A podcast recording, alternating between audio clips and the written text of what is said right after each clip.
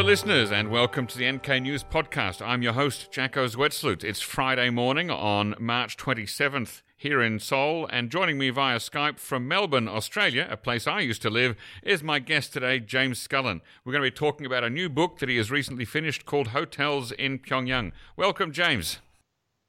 Hi, Jacco.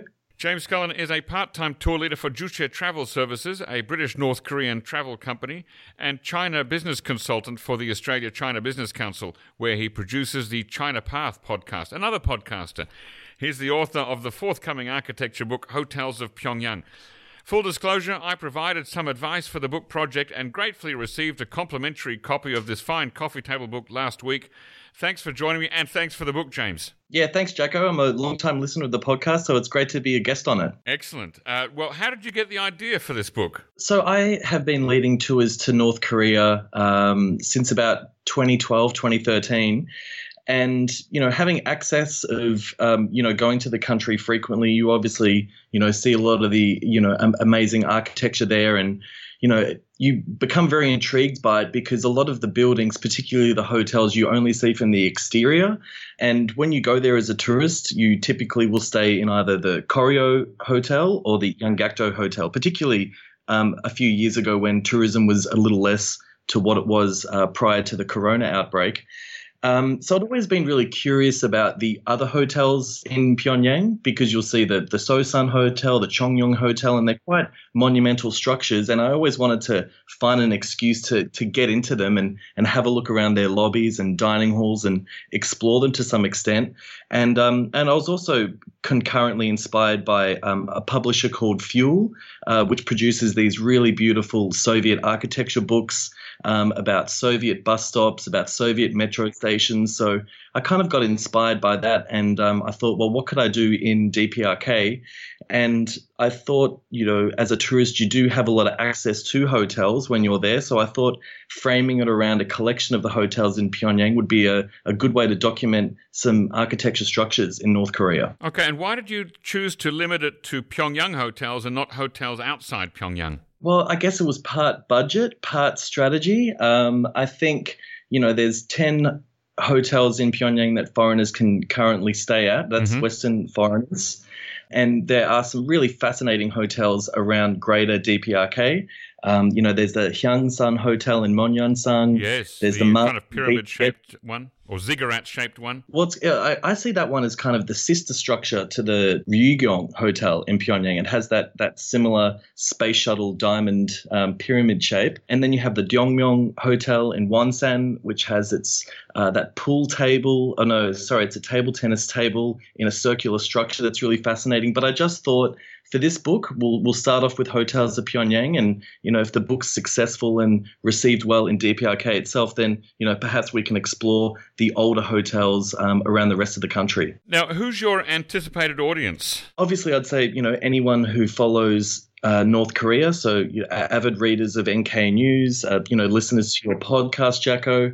But I think there's such an interest for what DPRK looks like to people that haven't been there before. And there's a lot of Instagram pages and, and blogs online that tell the story of Pyongyang aesthetics as looking like Wes Anderson sets. You know, when you walk around these hotels, you walk into a dining hall, and just how meticulous and aesthetically everything's designed in such great detail.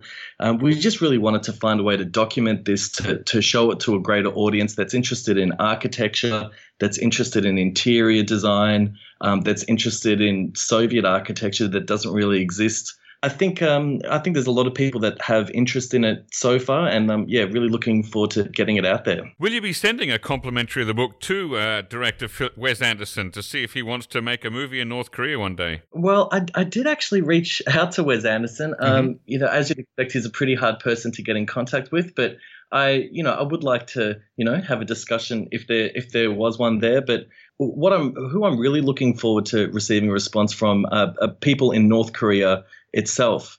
Um, so obviously, with the COVID nineteen um, embargo on tourists and you know anyone going into North Korea at the moment, it's difficult to send anything over there. But I have to providing copies to all the respective hotels that we've documented in Pyongyang itself, um, because you know when you have a look at these hotels, there's there's only really images from um, you know tourists, and and a lot of them are just kind of you know from Facebook pages and and there's been a lot of good work done with North Korean architecture books. There's DPRK Korea Grand Tour by Karl DeKeyser. And there's also Inside North Korea by Oliver Wainwright that does document a lot of North Korean architecture really beautifully. Um, but I think just kind of, you know, framing around the hotels is just an interesting concept in itself. Um, but yeah, really looking forward to hearing what the uh, the North Koreans feel about the book themselves. As as you would know, they're they're always keen to promote tourism in the country, and you know the ones and tourist area is is still under development, and I'm sure they're they're itching to promote new tourist facilities out there. So yeah, it'd be interesting to see what they think of it. Did you say that you have sent uh, a copy to each of the hotels, or you're going to? Well, I've I've, I've committed to. Um, it's just because it's it's it's it's frankly in, impossible to to ship anything there at the moment because I don't believe Air Koryo is is, is flying from Beijing or from Shenyang to, to Pyongyang at all at the moment. Uh, now, how did you manage to convince North Koreans initially to go along with the project? Well, I, I think it is a way of showing the country in a, in a neutral light for what it is. I think you know talking about North Korea, it's such a polarizing country, and it's it's there's so many sensitivities that you do have to tiptoe around often when when approaching so many aspects of the country. But I feel with the hotels, you know, the hotels are what they are, um, and you know, you can look at something that's architecturally dated, something that's impressive from a from a design perspective, and I think it just shows a, an objective an objective truth about one aspect of the country. So I think speaking to KITC representatives and just letting them know that foreigners were really interested in what these hotels look like. Um, and to date, there hadn't really been a full documentation of these structures. Um, I think they were quite happy to to get on board and and and they were quite supportive. But I think with so many things in North Korea, you know, you might have um, a commitment before you depart, and so the commitment was that you know, we would get access to all these hotels, and, and we did in the end, mm-hmm. but it was largely thanks to our KITC guides that were with us. Now, KITC um, so, being the uh, the Korea International Travel Company, that is the, the major conduit through which tourists get into uh, North Korea, right? Yeah, that's correct. Um, and so I, I went with the KITC because that's who my relationship predominantly is. Mm-hmm. Um, there's also Taemun, which is an organization that explores um, friendship relations between countries and the DPRK. And, and I believe if I had have gone with them, um, I could have achieved greater access. But but all in all, we did get access to the hotels we wanted to in Pyongyang, but but mainly through um, the persuasive techniques and um, hardworking ethic of our guides. So we would walk into um, a hotel, for instance, would be shooting a, a, dining hall, and you know you have you know all the tablecloths are all pink, and all the coasters are pink, and everything's very meticulous. And then a waitress will walk in, and she's wearing the same colored pink jacket. And so I would say to um, you know the photographer that I collaborated on this project with, Nicole Reed. Well, obviously we have to have this waitress in the photo, and I would ask through the guides if the waitress would like to be in the photo. And I think one of the hurdles for the project was just the modesty of the hotel staff. So, request for a photo was essentially, oh no, why would you want a photo of me? I'm just some waitress. I'll probably spoil the photo. And then, you know, we had the guides translating for us, and the guides were saying, no, you know, like they're going to take a beautiful picture of you. You'll look great. And so you'd be negotiating with these, you know, waitresses and, uh, you know, pool masters and uh, bus boys and, and doormen with this waitress in particular, she would start fixing her hair, and so she'd still be saying, "Oh no, I can't, you know, do this photo. Why would you possibly?" But she's, you know, grooming herself in preparation for the, for the photo. So it was it, it was an, an inevitable yes in most cases, but it just took a lot of persuading, just overcoming that North Korean modesty. Was that also the case with the hotels themselves? Did you, did you have to convince the manager of each hotel one by one? Yeah, it was really interesting. So some of them were, you know, very easily um, on board. A few of them, like the Changgwangsan and the Haebangsan required that we stayed there. But that was great for us. So we were scheduled to stay at the Koryo. But as it happens there with the KITC managing all the accommodation, there were no extra costs for staying at these hotels. So that gave us a you know greater insight to the hotels. Obviously, the fact that we could stay there, but I think it also showed some insight that you know, these hotels do have their own respective managers. So obviously everything's government run over there, and the KITC do have some type of authority in, in managing tourism. Um, and there's also the, the, tourism government governmental department.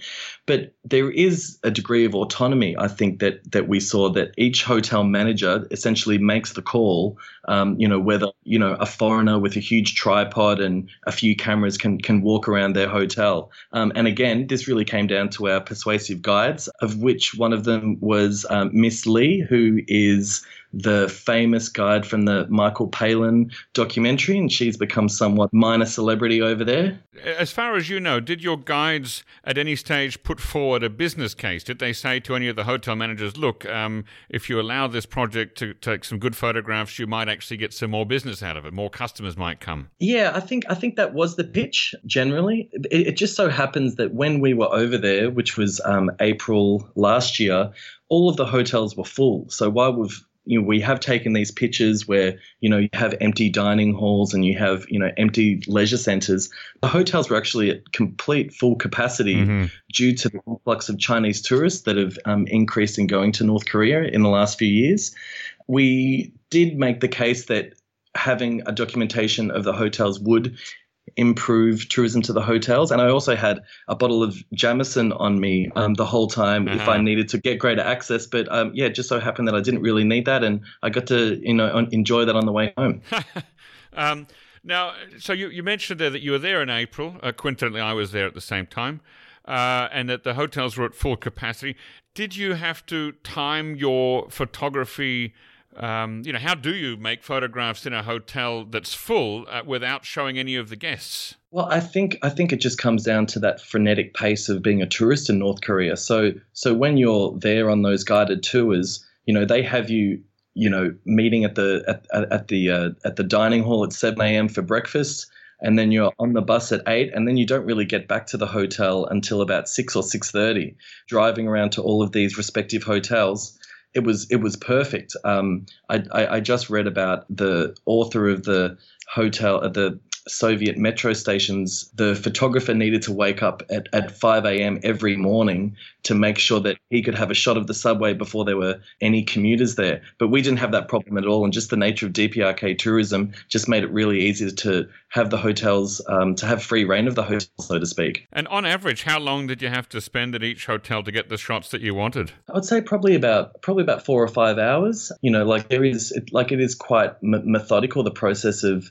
of taking these photos um, with different lighting under different exposures and just exploring and negotiating and being able to get um, as greater access to the hotel as we could. And I'd say all in all, we probably got about 98% of what we wanted to document. There was a table tennis room at the at the top floor of the Haebangsan Hotel that had this really weird orange ceiling and green walls and and for some reason we weren't allowed to take a picture of that but I think we did get we did get most of the things that we wanted. Yeah, and that leads me to a, a broader question: uh, the question of permission. You know, were the, you know were there other things in other hotels that you couldn't photograph and you couldn't work out why? Yeah, well, uh, we we couldn't take pictures of any murals of the leaders, which which I felt was strange because you know typically when when when I've been in country, it's it's it's it's it's not essentially recommended, but as long as you follow the guidelines of not cropping out the leaders in the shot, that you are permitted to take a picture of those murals. But at the Changgwangsan Hotel, there's a there's an enormous mural of Kim Il Sung and um, Kim Jong Il, I think, at Mount Paektu, and um, and it's a stunning image that's just ginormous. But but I think sometimes that the hotel manager might err on caution, saying that well, maybe we don't really know fully about what you're going to use this image for for your project. You know, we do have a you know a big tripod and you know like a like a heavy duty uh, photography setup. So I think sometimes the manager, if they don't really know 100% what you're doing, the taking the photography for, then they might just err on the side of caution and and say no. Just a question about those murals that you weren't allowed to photograph. Is that um, uh, would a, a, tourist staying in that hotel also be forbidden from taking that a photograph of the same mural, or is it uh, just that you you were using professional uh, equipment and it was a bit different? Yeah, I'd, yeah, I'd say just the fact that we had such a professional setup, mm-hmm. um, but, but, typically, um, yeah, foreigners can take pictures of those murals and pictures of the leaders, you know, providing they they don't crop the image at all. There, were, there are, uh, I can think of two cases. Last year we went to the Munsu uh, Water Park in uh, Pyongyang, uh, where there is a statue of Kim Jong Il standing on a fake beach. Yeah. And you cannot, there's actually two uh, people dressed in black, one on the ground floor, one up on the, the first, first floor uh, in Australian terms. And they're there to forbid people from taking a photograph of, of that statue of Kim Jong Il. Yeah, it's so strange, isn't it? Yeah. You know, it's, it's, it's right when you walk in there and it's, yeah. you know, it's a great statue, I guess you'd call it. And they've even got real sand there. But I, I don't really know why they say no to some of those things because it is it is a bit of a tease, so to speak. Um, exactly. I know there's and there was a there was also a restaurant that I went to uh, which had a very large photograph of Kim Jong Il wearing, uh, I think, just a, a, a, white sort of a t-shirt uh, and a chef's hat, and he's cooking something. Yeah. Uh, and there's a woman standing there at all times to make sure that no one photographs that thing. And yet, if you look on the internet, that photograph is there. You know, I mean, it, it's available. Yeah, it's weird. Yeah, have, have you been to the Mirae Riding Club? No, never. So the Mirae Riding Club has, um, so that's where you can go and you can do horse riding. Um, so they have an, an outdoor track and they also have an indoor uh, course where I guess you can, you know, they, they, they can practice equestrian or things like that. And then there's a separate building um, that has um, photography of Kim Jong Un and Kim Jong Il um, riding horses together when Kim Jong Un is actually quite quite young.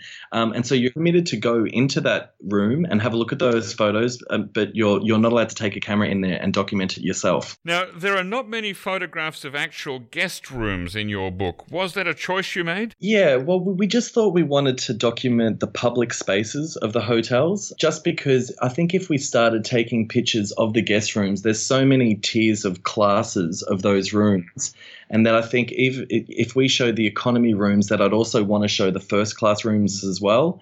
And I think some of the hotels are quite sensitive about that as well. But but maybe if we have the chance to you know document some more hotels in the future, I would explore you know taking some pictures of rooms as well. Now, did you have to be careful about what you said in in the book or what you photographed for fear that you might not be allowed back to do more work? Yeah, well, I, look, I did want to be respectful, and I think you know when you're leading tours there, you, you do get a gauge of the way North Koreans like to talk about their country. As I said, I, I, I do want this book to be as, as neutral as possible, just focusing on the structures. So we have a few fantastic essays that um, you recommended authors for, Jacco. We have a, a great essay by Yelena um, yes. talking about um, the relationship between the, the Pyongyang hotels and, and how they relate to, to greater Soviet architecture.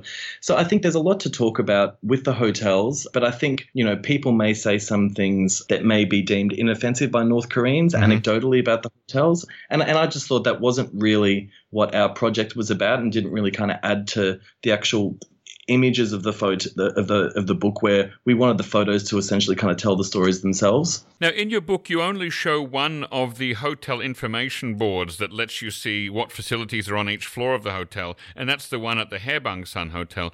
Uh, I personally, I love studying those for some reason. I just find them fun to look at, and the, the one at the yeah. Haebangsan is cool because you can push buttons and different sections light up. But why did you only show one of those hotel information boards? Personally, I would have liked to have had uh, one for each hotel and or uh, a, a, sort of a, a, stat sheet for each hotel. You know, uh, just presented in a, in a, tabular format: number of floors, number of rooms. Uh, these are the restaurants. These are the other facilities. That's the number of shops. That kind of thing. Well, I, I, I don't think they all have them so clearly as the Haebangsan does. I know that I know that others do have have similar devices like that, and and they are really cool to play around with, but I don't think we saw them as prominently as we did at the Haebangsan, but there were a couple that we didn't choose to include um, but I think the one of the Haebangsan is kind of quite striking in, in, in its retro feel. So we kind of felt that that just represented, you know, that function for, for all of the hotels in general. Also, there were not many views of the cityscape outside the hotels, whether from the rotating restaurant up top or lower down. In fact, I could only find two such photographs, one of the Ryanggang Hotel and the Rangnang Hotel. Uh, I, I, personally, I, if I were doing that, I would have used more the, the shots of the, you know, what it looked like outside the hotel. You chose not to do that. Why did you do that? Uh, well, s- some of them are just kind of quite difficult to get a to get a really good position away from the hotel. So if you think of the the, the Hotel, which has this amazing, you know, it looks like a, a James Bond villain's lair. It, it, it sits up on Sosan Hill there, but we found that one so difficult to photograph because it's even though it's up on a prominent position on top of a hill, there's no place down below where you can get a, a, freestanding position to take a photo of that hotel because there's a lot of traffic and there's a lot of busy roads there. So we did try and get more of a, of a setback exterior shot for that hotel in particular, but it was just too difficult with, with traffic. And I, I, again, I think when it's a maybe with the guides, they, they might just err on the side of caution yep. and, and, and might just uh, point you towards other solutions.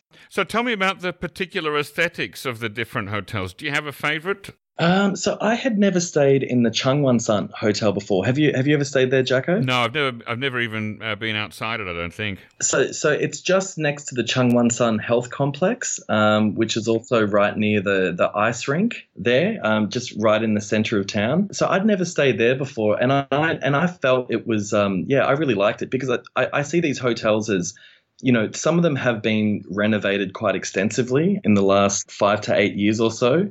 You know, if you think about the Koryo Hotel, which which was my previous favorite, I, I, I did really like that that Soviet that Soviet brutalist feel of the of the lobby interior. But I think since it's been renovated, they do seem to renovate them with this beige marble, which aesthetically isn't to my taste as much as what it previously looked like. But I think the Changgwangsan still has this really nice retro feel to it. It has a lot of space.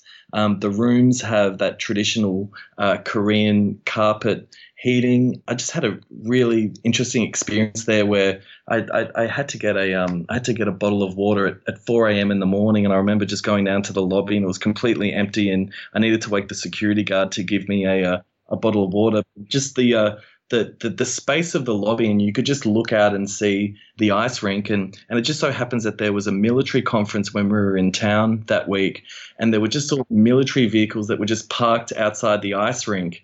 And it was and it was 4 a.m. It was you know there was nothing going on in the street outside, and it was just this really interesting feeling of you know uh, knowing how um, special Pyongyang is as a city, and and I felt I just had a really nice moment in the Changgwangsan. So so that's a special one for for sure. Now you've uh, you've got ten working hotels in the book, and then of course you've got the Ryugyong Hotel, which is quite famous or infamous. Um, you've only got external shots of the Ryugyong Hotel from a distance at night time, showing uh, the the big LED display. Did you ask about going inside? Yeah, we did. We did. I So I know that uh, Koryo Tours has has documented some of the construction images there from a few years ago. And I know that the area around that hotel is is currently being renovated as one of the new the new leisure areas of Pyongyang where there's going to be a lot of shops and, and restaurants. But I think there's just not really much to photograph inside that hotel. Um, and I guess it's still a work in progress if you speak to Koreans about it. Um, but I don't think there's any real deadlines or there's any real ambition for what the hotel itself, for what the purpose of the hotel itself will be. Um, but I know that that surrounding area is going to be one of the one of the new areas of Pyongyang, kind of similar to Ryomyong Street and, and, and Mirae Street. So let's go through some of the 10 hotels where foreigners can stay and what sets them apart. Uh, do you want to start with the first one you've ever stayed at? Yeah, so well, the first one for me was the Koryo, which I guess is is the the the posh hotel of Pyongyang. I guess you would say it's it's it's renowned as the the diplomatic hotel. What what I really love about the Koryo, um, I'm I'm a big fan of the revolving restaurant. I've definitely had a lot of really interesting conversations with uh, with Koreans at the top of uh, the Koryo Hotel revolving restaurant. But my favorite the Koryo has to be the karaoke room in the basement. Have you, have you been there before, Jacco? Oh, I've never been let near the Koryo Hotel. Oh, right. Okay. Well, if you go, I, I, really recommend checking out the the karaoke room. It's it's so frozen in time. It, it just looks like it's it's so. I mean, you can't describe it in any other way than groovy. Uh, it just has these '70s beads and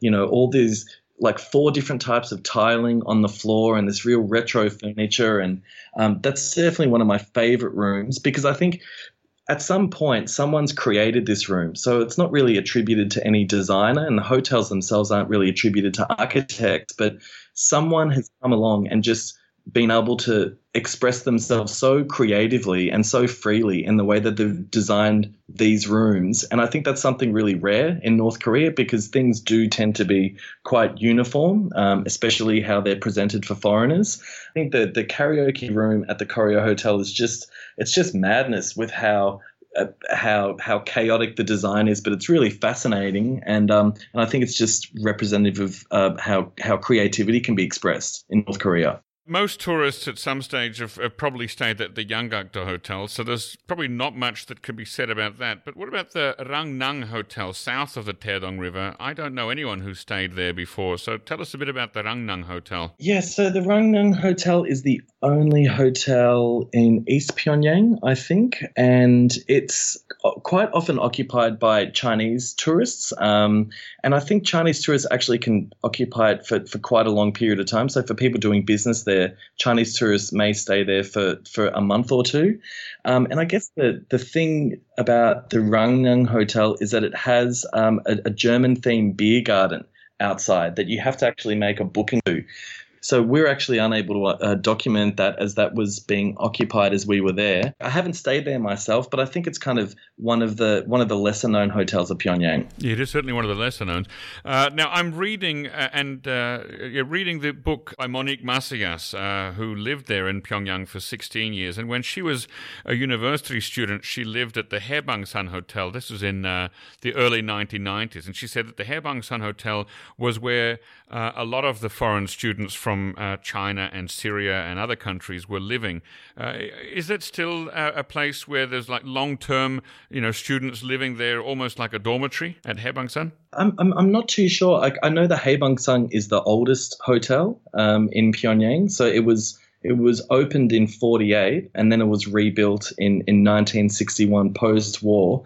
It's in a great location in town. So, like, once you exit the Haebangsan, you've got the Rodong Sinmun building right next to you. But in terms of long term dormitories, I'm, I'm not really too sure. She also mentioned in her book that there was the uh, the dance floor at the Changgwangsan Hotel where they would regularly go on weekends dancing. Is there, is it still known as a dance venue? I'm not too sure. I'm not too sure on the dance scene or the club scene that that well in in Pyongyang. But look, a lot of these hotels are serviced by um, North Koreans themselves. So uh, when you think of of the local shops there in the hotels, um, particularly the Koryo ho- Hotel has um, a door that leads out onto the street that's for locals only. So locals that do have access to foreign currency often come into the hotels because they do have a lot of foreign imported goods. What's the uh, average price for a single room in, in one of these hotels? Well, because you do go to these hotels as part of a package, mm. I'm not really sure on the price themselves because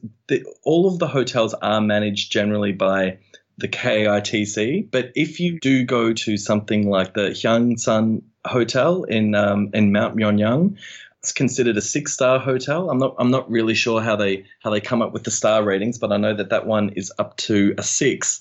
It's considered quite deluxe, so I think a room there can be something you know in excess of 200 euros. So it does get very expensive, and and it does kind of make you think about you know, who's actually staying in a hotel on Mount Myohyang for, for 200 euros. I think it is maybe about 50 US dollars a night or something roughly like that. But but it, it, it's hard to actually determine because you don't really book with the hotel yourself. You book with the KITC that that provide a package that's all inclusive with with transport and, and intercountry travel as well. So the, the KITC they don't usually give a breakdown showing what the room is and what the driver is and that kind of thing. It is available, but they typically don't give it to you as a tourist. are there different uh, classes of hotels in Pyongyang? Yes, well, the Koryo and the Yanggakdo um, are considered deluxe hotels. And then I think the next level are the hotels that were built during the youth games. So that would be the Cheongyong, the Sosan Hotel, and um, it might be the Ryanggang as well. And I think, I'm not sure what the term they use. I think it might be premium. So you generally have deluxe is the Koryo and the Yanggakdo, and then there's the next range down um, generally with the other ones. Now, is it fair to say that most visitors to North Korea, and certainly all tourists, are not allowed to leave their hotels without being accompanied by their guides and the rest of their tour group? So that usually means spending the whole evening inside the hotel from the end of the last event of the day until after breakfast the following morning? Yeah, that's true. But I, I, I don't see it as a, a, a, a type of captivity. I see it as a really good time to to, to spend a lot of time with your guides. So the guides um, will typically stay at the hotel with you, um, and they'll generally be um, a side of the hotel that's reserved for Koreans, and your your guides will stay there with you. And so if you check into the hotel after a you know busy day of checking out tourist sites, um, you know, you'll have a few hours to, to have a drink with the local guides. And a lot of these bars, a, a, lot of the hotels do have a lot of bars and entertainment facilities where you really do get to, you know, break the ice with your local guides, just, you know, discussing, you know, what their lives are like and, you know, what type of things they're into and, you know, what their career progression is, what dating is like for them. So I think you know what I really like about the hotels is that in my time there, I've really had a lot of time to to to flesh out you know meaningful relationships with Koreans and just you know learn you know learn a lot about their their culture and society. Apart from the bars, how else can people entertain themselves in these hotels? There's leisure facilities like pools. Um, you know, the Yanggakdo has a bowling alley. Um, the Sosan Hotel has you know the most amazing karaoke facilities. So we, we, we believe we've documented that really well in the book. So that's recently been renovated. So, you know, as you'd know, you know, Koreans are not shy to sing a number or two um, in the karaoke hall. So yeah, there's definitely lots to do in the evening in the hotels. Is the uh, the Yanggakdo Hotel the only one with gambling facilities in it? Um, I believe it is. Uh, although I think I think there may be something at the Sosan Hotel. I don't think it's run by the same same Macau enterprise mm. that runs the Yanggakdo. So as you'd know, the, the, the actual casino facilities of the Yanggakdo Hotel are completely separate. Yeah. And so when, with Koreans, they actually can't walk in there themselves. So that's strictly for foreigners only. And there, there does seem to be a very strange agreement in the in the management of that facility where where foreigners can enter and Koreans can't. Yeah, and you mentioned in the book that the uh, the casino at the Yanggakdo Hotel offers Wi-Fi. That was working when I was there last April, uh, albeit a little patchy, sometimes on, sometimes very slow, sometimes not working too well, um, but but not well advertised. Do you imagine that it it, it's it's something that will last? I mean, surely once people know that there's Wi-Fi, they would all uh, jam down there and uh, and try to get some of it. Look, I think there's just a gap between you know sometimes what the the hotels can promote and and and and, and just knowing how to promote it. So obviously Wi-Fi is Wi-Fi is so essential for for foreigners, and it does seem like you know if you go to the Potonggang hotel, you do really need to ask about it, and you know you have to kind of you know get them to set you up with a Koryolink SIM card, and but you do really need to explore that. But I think generally in North Korea, the country can do so much more to market itself. You know, just thinking about these hotels, I know that NK News has you know made some really good T-shirts of uh, you know like the Potonggang Hotel and and the city of Wonsan and and I think that's just a gap between how North Korea markets itself. So you know North Korea will often market itself with maybe there's some postcards or maybe there's some ginseng or maybe there's some traditional dolls. But in terms of the, the, the taste that western tourists have you know there can often be a little bit of a gap but hopefully that's an opportunity they can uh, explore in the future. You mentioned the potonggang hotel. That has a tennis court. Have you ever seen anyone use it? No i haven't. No no. Uh, and also, every hotel, of course, has uh, different shops. What are the different kinds of shops that, that uh, they have? Are there any hotels that sell things that other hotels do not?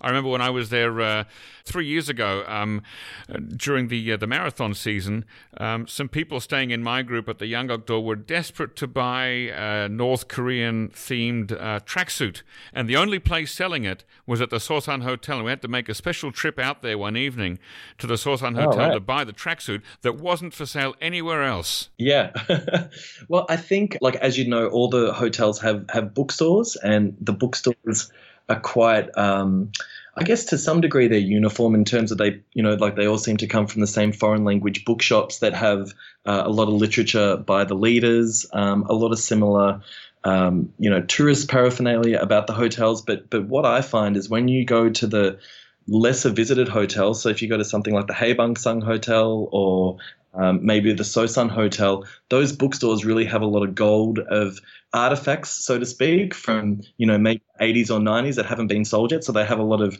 you know interesting tourist journals of the country, um, a lot of you know cookbooks and and different things you probably won't find at the at the Koryo or Yanggakdo that have you know so much of a higher turnover. I must ask you to look for some titles that I'm trying to get a hold of next time we go there to the to the Haebangsan. Sure. Yeah. What are you after? Uh, yeah, I'll, I'll uh, follow that up after the interview. Um, are the rooms for the, the local tour guides the same as far as you know? Do they have the same sort of facilities? And and more importantly do they have the same TV channels? I don't think they have the same TV channels. So we do have international news stations um, when we're staying um, particularly um, in the deluxe hotels like the Koryo and the Yanggakdo so we'll have BBC, um, Russia Today, Al Jazeera, um, but that's definitely not received in uh, the local rooms.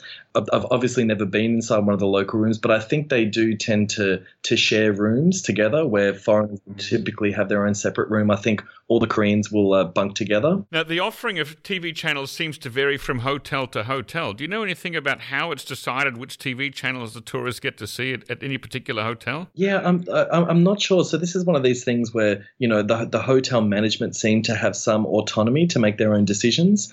So for something like the Potonggang Hotel, I would assume that they would have you know greater provision for Japanese channels, considering that's more part of their clientele. But to me, it does also seem quite inconsistent. I mean, maybe it's about the feed and, and what capacity each hotel satellite has to receive each station. And there used to be a Taedonggang hotel, one of the oldest ones. I think it was from uh, the 1950s. It was a, a, wooden hotel that burnt down in 1999 and has been and still is perpetually under reconstruction as a five star hotel. I was looking around on the internet last night and I found a, a report in the uh, DPRK Business Monthly of November 2012 that stated quite uh, boldly that that the Taedonggang would open the following year. Now, that's already seven years ago.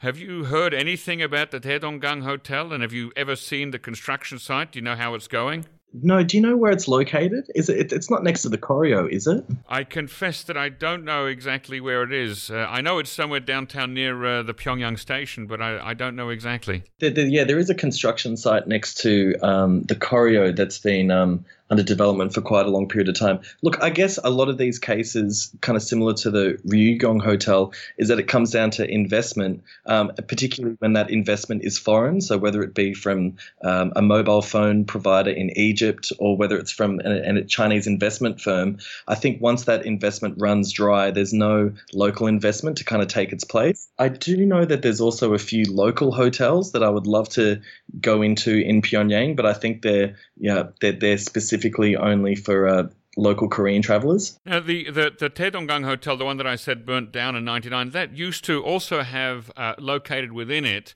uh, a trading company owned by Japanese Koreans. Uh, and I'm wondering, in your visits to all the hotels to photograph this book, did you see any companies or businesses that were headquartered within the hotels? The Sosan Hotel, uh, no, actually the Chongnyon Hotel, the youth hotel, has the offices for Air China that are apparently still active. But look, I only really saw uh, the the Air China logo insignia on on the glass door.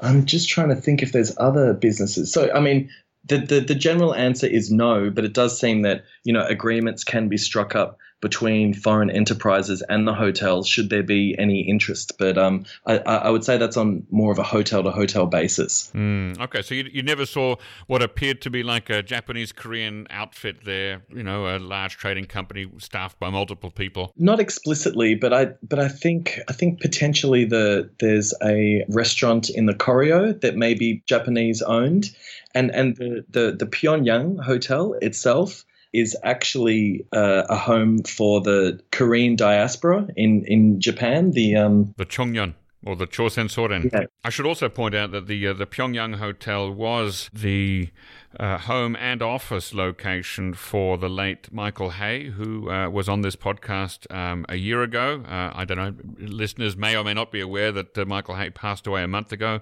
here in Seoul, but uh, for 12 years, from 2004 till 2016, he operated the only foreign run uh, law firm in Pyongyang from his home office on the third floor of the Pyongyang Hotel. some of his possessions, he, including his kilt, he was a Scotsman, uh, may still be there actually uh, in the Pyongyang hotel. So there, yeah, there was a, at least one small office there. Um, now let's uh, talk about guest houses because they're not featured in your book, but some foreign NGOs, when they visit North Korea, they're made to stay in the guest houses because they're effectively told that there is no room at the inn for the likes of them right? So uh, when uh, uh, groups involving Americans or groups involving diplomats visit North Korea, they're told you can't stay in a hotel. We're going to put you in, uh, and it's often it's the Kobangsan guest house. Yeah. The Kobangsan yeah. guest house. Uh, have you been there? I haven't been there, and I did request if we could go there, and that was up in the air um, for quite some time. Um, and I think just with the KITC channel that we had, um, we couldn't get access this time, but I think you know the organization Taemun that I mentioned at the beginning, that that, that friendship organization that liaises typically with uh, media firms, and I think they help facilitate journalists when they come to North Korea, would have had greater access to that. But um, no, I personally haven't been there. Yeah, that would be an interesting one because there's so many people who have stayed there over the decades. Uh, there's also the the Baekwawon guest house about which I know nothing, uh, and then the Changsuwon Palace, which is a guest house a little bit to the northeast of Pyongyang uh, where Cambodia's King Sihanouk stayed off and on from 1974 to 1991. I don't know if that's in use um, as a public guest house anymore or not, or if it's uh, you know, simply one of the houses for Kim Jong Un. I'm not sure, but it, it's anyway. It's, it, maybe put that down on the list for next time. Sure, sure. Yeah, sounds fascinating. Now, in, in North Korea, everyone is expected to participate in uh, group life, revolutionary life, and that involves uh, regular study sessions and ideological uh, reinforcement sessions. Um, are there facilities for that inside hotels that you've walked past or seen? I think there. I, I, I think there there may be. Um, again, you know, the way a lot of these hotels are designed, there's a Korean section of the hotel and that there's a foreign section of the hotel. So if you think of the, the Koryo Hotel, there's even two separate elevator sections where there's an elevator for the foreign side, the foreign visitor side of the hotel, and there's an elevator that's reserved um, for the Koreans. So I think that, as I said, a lot of locals do have access to these hotels, and they do play a role in in local life um, as much as they do for for traveling foreigners. Um, but I think that just means that you know we have less access to those sides of those hotels. So I, I, I'm none the wiser as to as to what's really happening in those rooms. But I think you know study sessions are such a prominent part of North Korean life, and with guides spending you know weeks or months on end in those hotels, uh, especially during the summer season, while there's so many foreigners in DPRK, um, I'm sure they do have provision for those study sessions for, for locals. There's also separate dining facilities for uh, for locals. Um, sometimes the guide, well, often the guides will uh, go off and, and, and eat separately in a different room. Did you get to, yeah. t- to photograph any of those separate dining facilities, or are the ones that you photographed the ones that uh, foreigners are allowed to go to? Yeah, I think I think whenever they can separate them, they do. Um, so the, the the the Koryo has essentially two dining halls that are on top of each other. You know, foreigners can dine at the one on the ground level, which is typically used um, for Koreans. But I think it's just more a question of capacity. I think when they have the option to separate Koreans and foreigners, they will do so. But then I think during the high season, when there's so many tourists, there's not really much they can do about it. And, and, and, and you, you can mingle from time to time, particularly with the guides who might join you for, for breakfast or dinner. Now, did you have to postpone the release of this book due to the COVID 19 outbreak? Yeah, it's been really difficult because, uh, you know, we've been spending, um, you know, the last few months, uh, you know, designing the book, um, you know, writing in the book. And, and I was all ready to go two weeks ago um, because um, I'm looking at launching a, a crowdfunding pre-sale um, for supporters of the book, and I was all ready to go on Monday last week. And I just thought, you know, with all the unpredictability and, and turmoil of COVID 19, I, I, I, think it's a tough ask um, to ask people to contribute to a, a, crowdfunding for a book just at this time at the moment. Also for shipping, uh, I know it's, you know, this is a book that I'm kind of, you know, self publishing myself and I'll be distributing around the world. You know, shipping to Spain and Italy is quite challenging at the moment. So hopefully the situation improves as, as soon as possible. Um, but you know, look, if I can't have it out in the next few months, um, you know, it'd be great to get it out around Christmas time as well.